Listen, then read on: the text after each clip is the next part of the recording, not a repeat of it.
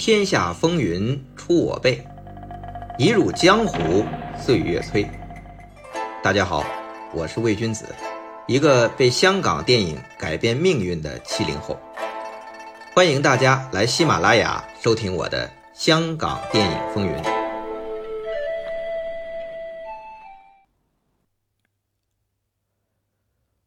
话说成龙从美国归来，花费。近千万港币，先在韩国，后到中国台湾地区，前后花了一年多的时间，拍摄完全成龙风格，继师弟出马后全面升级的功夫片巨制《龙少爷》。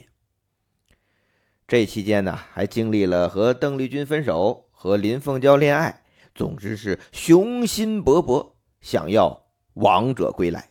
再续辉煌，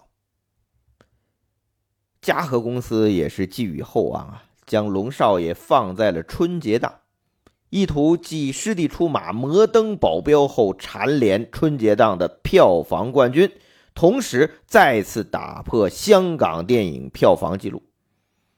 因为一九八零年的师弟出马是香港首部破千万的电影，随后一九八一年的摩登保镖，许冠文主演。达到了一千七百多万，超过了当年排名第二的新艺城电影《追女仔》八百多万。那《追女仔》票房还是没有到师弟出马的一千万，是九百多万。那么到一九八二年春节，龙少爷代表嘉禾出战，也是奔着票房冠军和破纪录去的。彼时之嘉禾拥有许冠文和成龙两大超级票房巨星。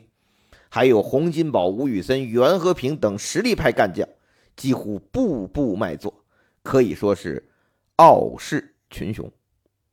到一九八二年前后，真正对手也就两个，一个是曾经和他争霸的老牌大厂邵氏，但雄风已不在，空有产量，偶有峥嵘而已。另一个就是得到金公主注资，由小公司奋斗改成新艺城的七怪，异军突起，短短不到两年间炮制了不少娱乐性强的卖座片。那么，他们也在一九八二年的春节档推出了集体创作制作，还以重金从嘉禾挖来许冠文的弟弟歌神许冠杰领衔主演。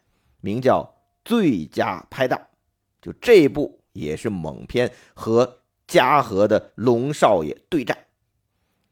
就这样，嘉禾和成龙依然没有特别担心，毕竟许氏兄弟的电影一直是身兼编导演的许冠文为核心啊。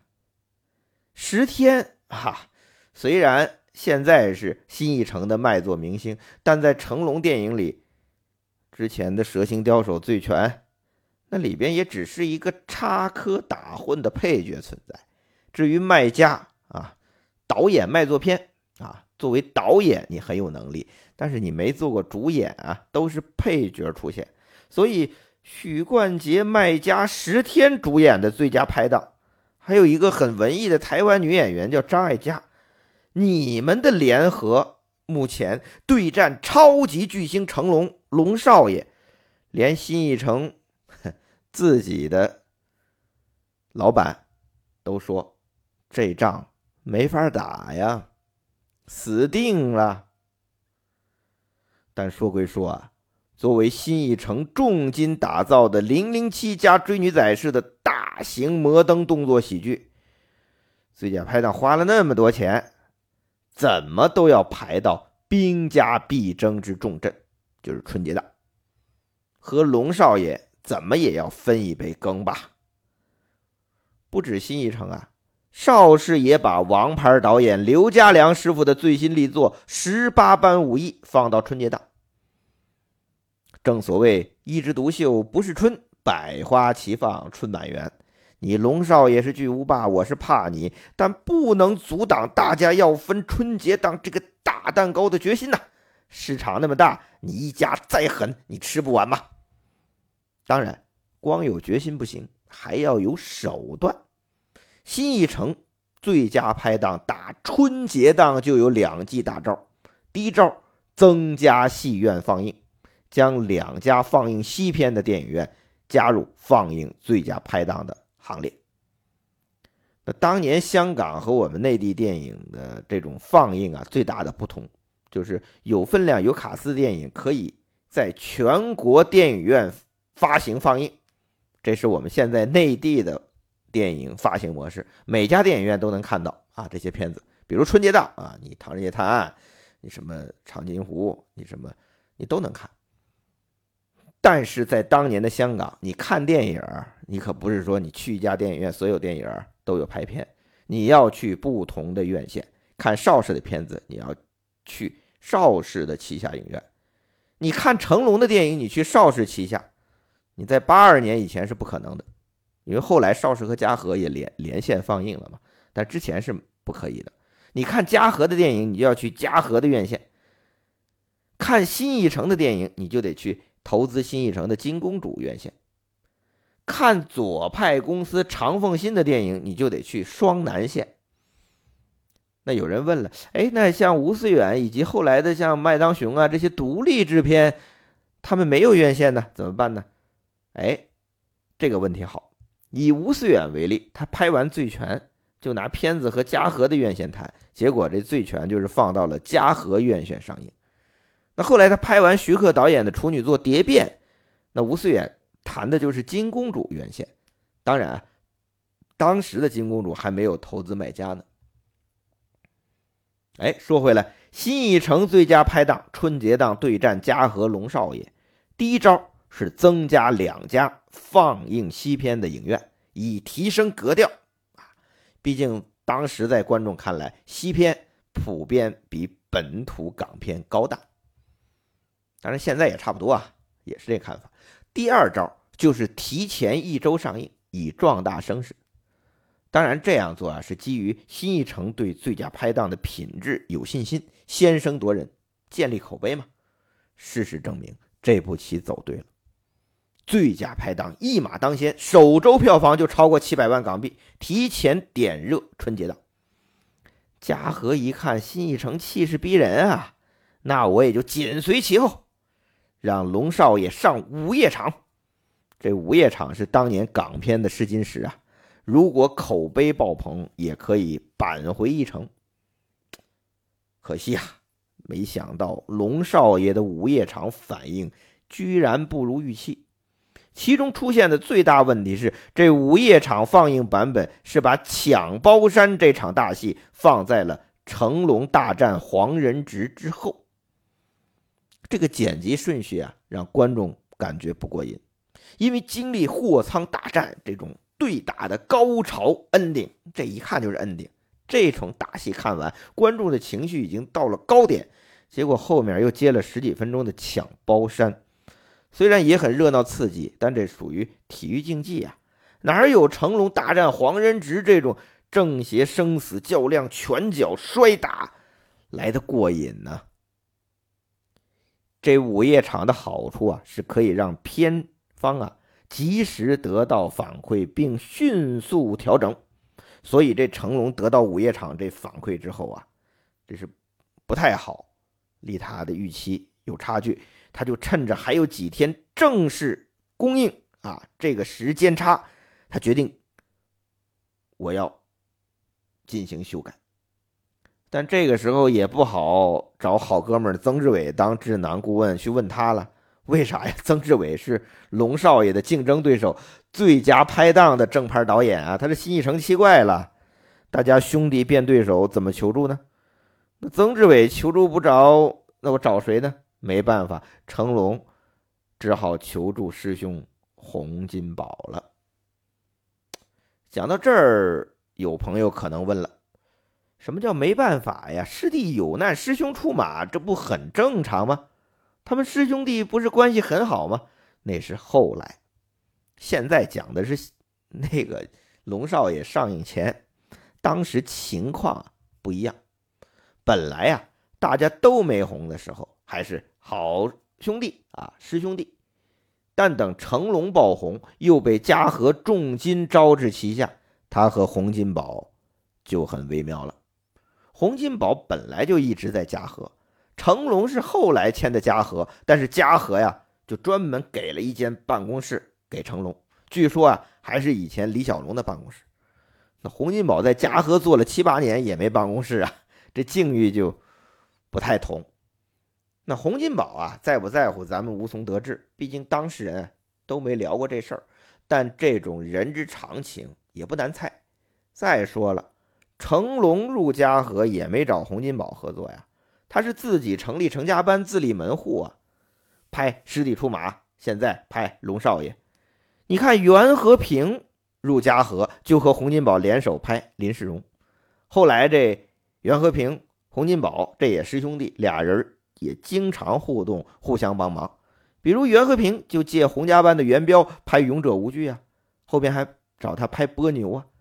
那洪金宝就借袁家班的袁心义做他甩牙老虎的男主角，大家是有来有往。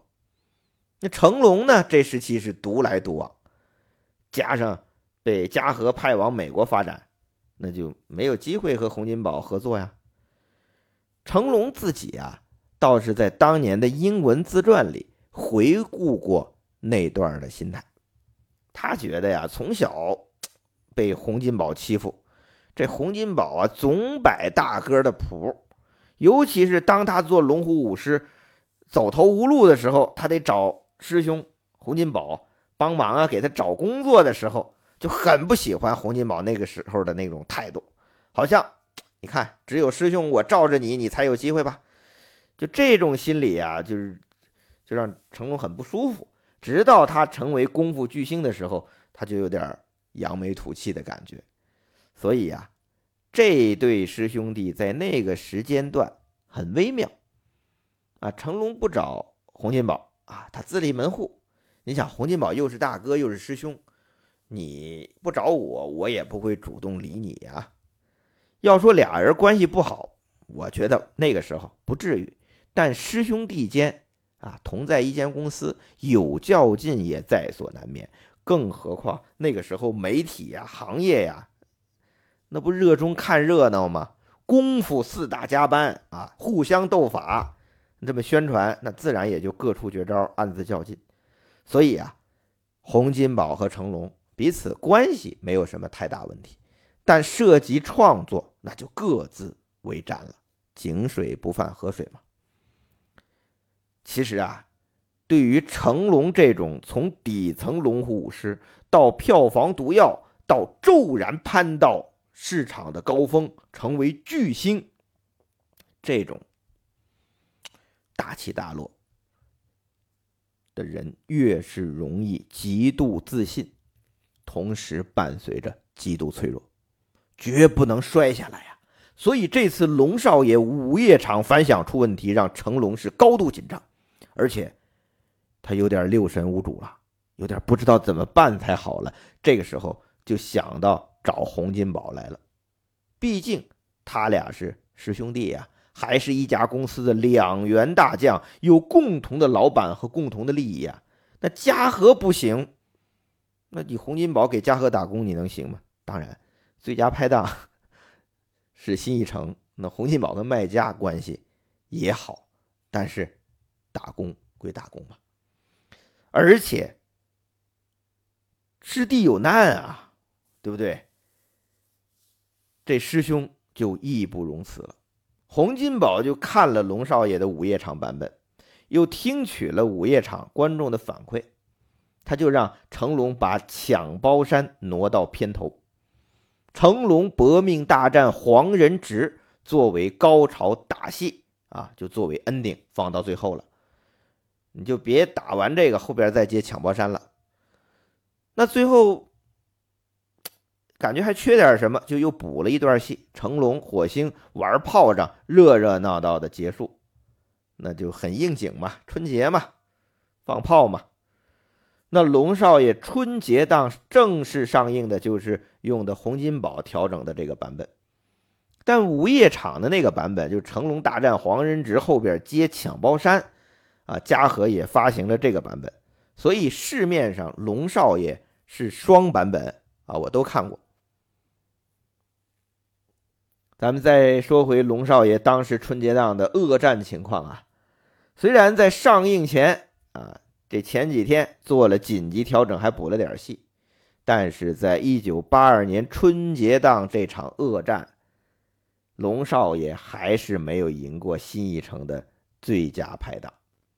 龙少爷香港票房是接近一千八百万，啊，差不多一千七百九十四万港币。我看那个数据，肯定是超过了一九八零年成龙自己的《师弟出马》，因为《师弟出马》是一千万，而且也超过了一九八一年许冠文《摩登保镖》的一千七百七十七万，超了不到二十万，算是嘉禾截止一九八二年成立以来。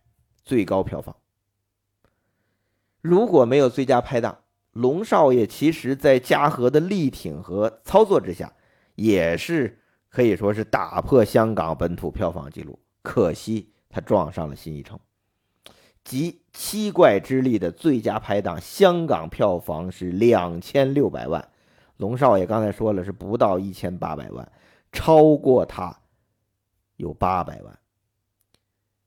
这八百万什么概念？这是一部最全的香港票房啊！如果按观影人次计算，《龙少爷》也比最佳拍档少了将近百万人次。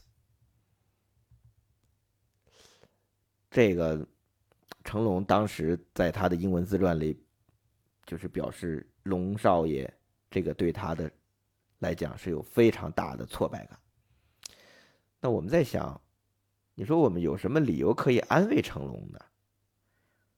比如，是不是可以找个这个理由啊？你只是和最佳拍档相比，没有拿到票房冠军。毕竟最佳拍档是时尚摩登的动作大片，它又有飞车特技，又是高空飞翔、飞天遁地动作喜剧，无所不用其极呀。但是它不是功夫片呐。最佳拍档的竞品那是西片呐，零零七那样的西片呐。你龙少爷输给最佳拍档不丢人，而且龙少爷在海外，尤其是日本和东南亚。你比最佳拍档卖的好啊，那香港和海外收入里外里一比，那大家算打个平手吧。所以啊，如果按照这个逻辑，如果龙少爷能在功夫片领域称霸，也不失为一个理由说法。纵观春节档，那邵氏派出的正是刘家班、刘家良的十八般武艺，正宗的功夫片，票房多少呢？将近一千万。你看没赢龙少爷吧？那龙少爷快一千八百万，我多了十八般武艺八百万呢。那洪金宝的败家贼是在一个月前的圣诞档上的啊，也是嘉禾的戏，和十八般武艺差不多。那袁家班近期没有作品上映，那这么一比，四大家班斗法还是成龙赢了呀？嘿，不对，一九八二年的春节档。杀出了一部四大家班之外的功夫片巨制，对成龙以及整个香港龙虎舞狮班底都产生了重大的冲击。它就是由左派公司出品制作，和张彻、胡金铨同代的武侠片名导演张鑫炎精心拍摄，国内最强的武术冠军组团演出的。少林寺，按说这左派公司的电影都是排在双南线，相比邵氏、嘉禾、金公主的旗下院线，它算是比较弱的院线了。多少年没有产出过高票房的电影，所以邵氏、嘉禾、新艺城都没把这双南线放在眼里。结果，一九八二年的春节档，双南线跑出一部《少林寺》。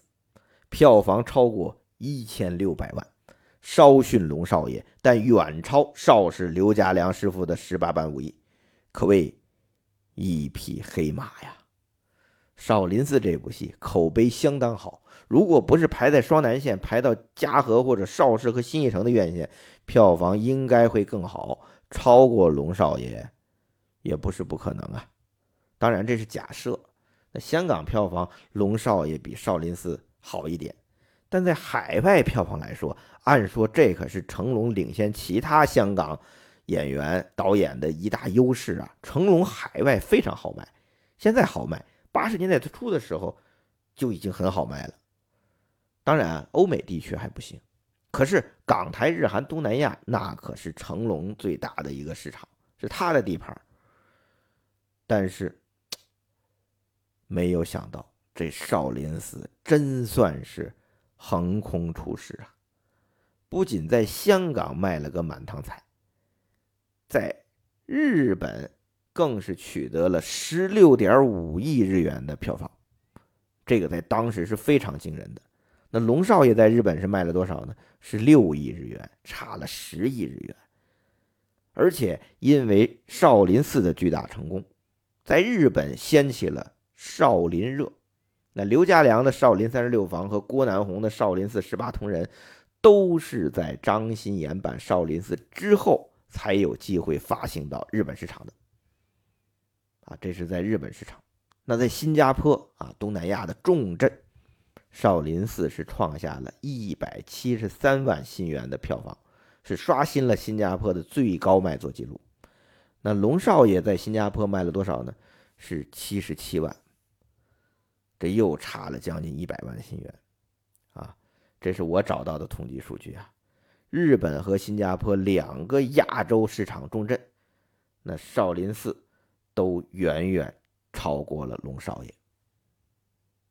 当然，有的朋友可能说了：“哎，当时港片的主要市场是中国台湾省，那龙少爷和少林寺在台湾分别卖了多少呢？”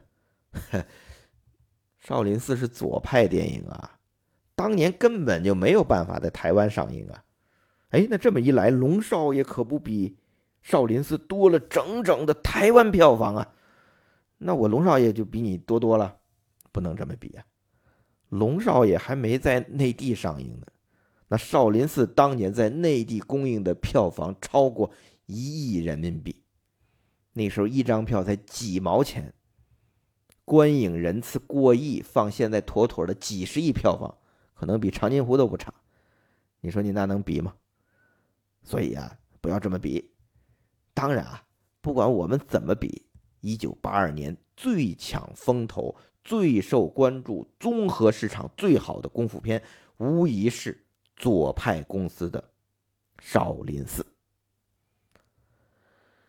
而对于龙少爷，成龙非常诚实的给自己的这部戏的定位是失败。你想，作为嘉禾的王牌，放在春节档就是让你赢的，结果你被对手新艺城最佳拍档赢了。你说你算赢还是输？本来是功夫四大家班最受观众欢迎、市场最好的巨星，你成龙龙少爷必然是要一骑绝尘的。按以往的战绩，结果来了一部少林寺，打破了南派功夫和北派经班的路数风格，以接近体操式、超越人体极限的武术表演动作，让观众耳目一新。本来功夫片奥运会的决赛时刻，哼，这是咱们一直最近在讲的，是四大加班入围，现在空降了一个内地代表队，这可怎么评判呢？首先啊，我们可以看一下第二届香港金像奖首次设立的最佳动作指导奖项，四大加班毫无意外都有入围作品。这第二届评选的主要是一九八一年底到一九八二年底上映的香港电影，所以刘家班入围的是十八般武艺，袁家班入围的是奇门遁甲，那洪家班入围的是败家仔，程家班入围的龙少爷。除了四大家班，还有两部入围。如果说这功夫片奥运会啊，那就是中坚力量四大家班之外，还有两股新锐力量。一部就是刚才提到的少林寺。那有朋友可能又问了：那少林寺不是全是内地武术冠军和内地演员吗？它不应该算内地电影吗？还真不是。前文讲过，少林寺是香港左派公司投资制作，和张彻、胡金铨同时代的武侠片名导张新岩执导。该片摄制组除演员外，大部分。都是香港团队，所以当然算香港电影。那除了少林寺，另外一部四大家班之外入围的是谁呢？是袁奎和孟海担任动作指导，袁奎导演的《龙之忍者》。这部戏是吴思远继《蛇形刁手》《醉拳》捧出袁和平和成龙两大家班掌门之后，再次力推袁奎首次担任导演，结果也是大获成功。袁奎和孟海。分别出身于占元的七小福和粉菊花的粉家班，也是打拼多年的龙虎武师，终于在四大家班斗法的搏命年代脱颖而出，以《龙之忍者》入围最佳动作指导。那这也就宣告四大家班之外又有新力量来了啊！有意思的是啊，十年之后，少林寺的主演。和《龙之忍者》的导演联手，就是李连杰和袁奎，开启了功夫皇帝李连杰的正东时代。这是后话，我们会详细讲。那现在呢？我们知道，香港金像奖第一次设立最佳动作指导奖，四大加班和少林寺动作组和袁奎、孟海六家六部作品入围。那如果你去查资料的话，你会知道最终获奖的是洪金宝洪家班的败家仔。当然啊，这种电影奖项和体育竞技还不一样。体育竞技有肉眼可见的标准，比如更快、更有力量、更有难度、更强、更有技巧，它可以考量。但电影啊是艺术，你即便是最佳动作指导，大家虽然拍的啊。虽然都是动作片吧，但因为故事题材、人物、剧情不同，动作设计也各有侧重，很难分出高下优劣。所以最终获奖不能代表他真正的水准，因为这个口味嘛，就跟你做菜似的。你说你粤菜跟鲁菜非要比，那你当然你可以有这种烹饪大赛，但是还是有时候跟口味有关，不能代表实际水准。其实啊，只要入围，已经得已经代表啊得到了观众和业内的认可。金像奖首次设立最佳动作指导入围的这六部作品，确实各有千秋，难分上下。你像袁家班的奇门遁甲啊，包括之前的勇者无惧，是功夫拳脚和京班杂技魔术等各种江湖卖艺大融合。那刘家班刘家良的武馆是正宗南拳功夫气派，到十八般武艺，其实和奇门遁甲走的路数接近啊，也是玩各种旁门左道啊，什么傀儡呀、神打呀、忍者呀。当然，始终他还是以功夫拳脚、以兵器啊为正宗。但是袁家班和刘家班这次入围，玩的都是奇门遁甲、旁门左道，所以说从风格啊。咱不是说辈分以及以往的作品啊，就说这次入围的作品《奇门遁甲》和《十八般武艺》，如果我们用华山论剑的说法划分的话，可以说是一个东邪，一个西毒。那至于洪金宝洪家班的败家仔，则是把传统武术和红船越剧与现代街头格斗融为一体，打得漂亮，摔得惨痛，兼而有之。是我个人心目中这届功夫片奥运会的中神通。那至于成龙的龙少爷，李连杰的少林寺，啊，我觉得 那就剩下那东邪西毒有了，中神通有了，那他俩那就不是，那不就成了南帝北丐了吗？那这样一比，袁奎的龙之忍者又是什么呢？嗨。这时间也差不多了，我们下回再唠。没意外的话，下一回应该是香港电影风云第三季的最后一回了。你说这最后一回，我们要终结在哪里呢？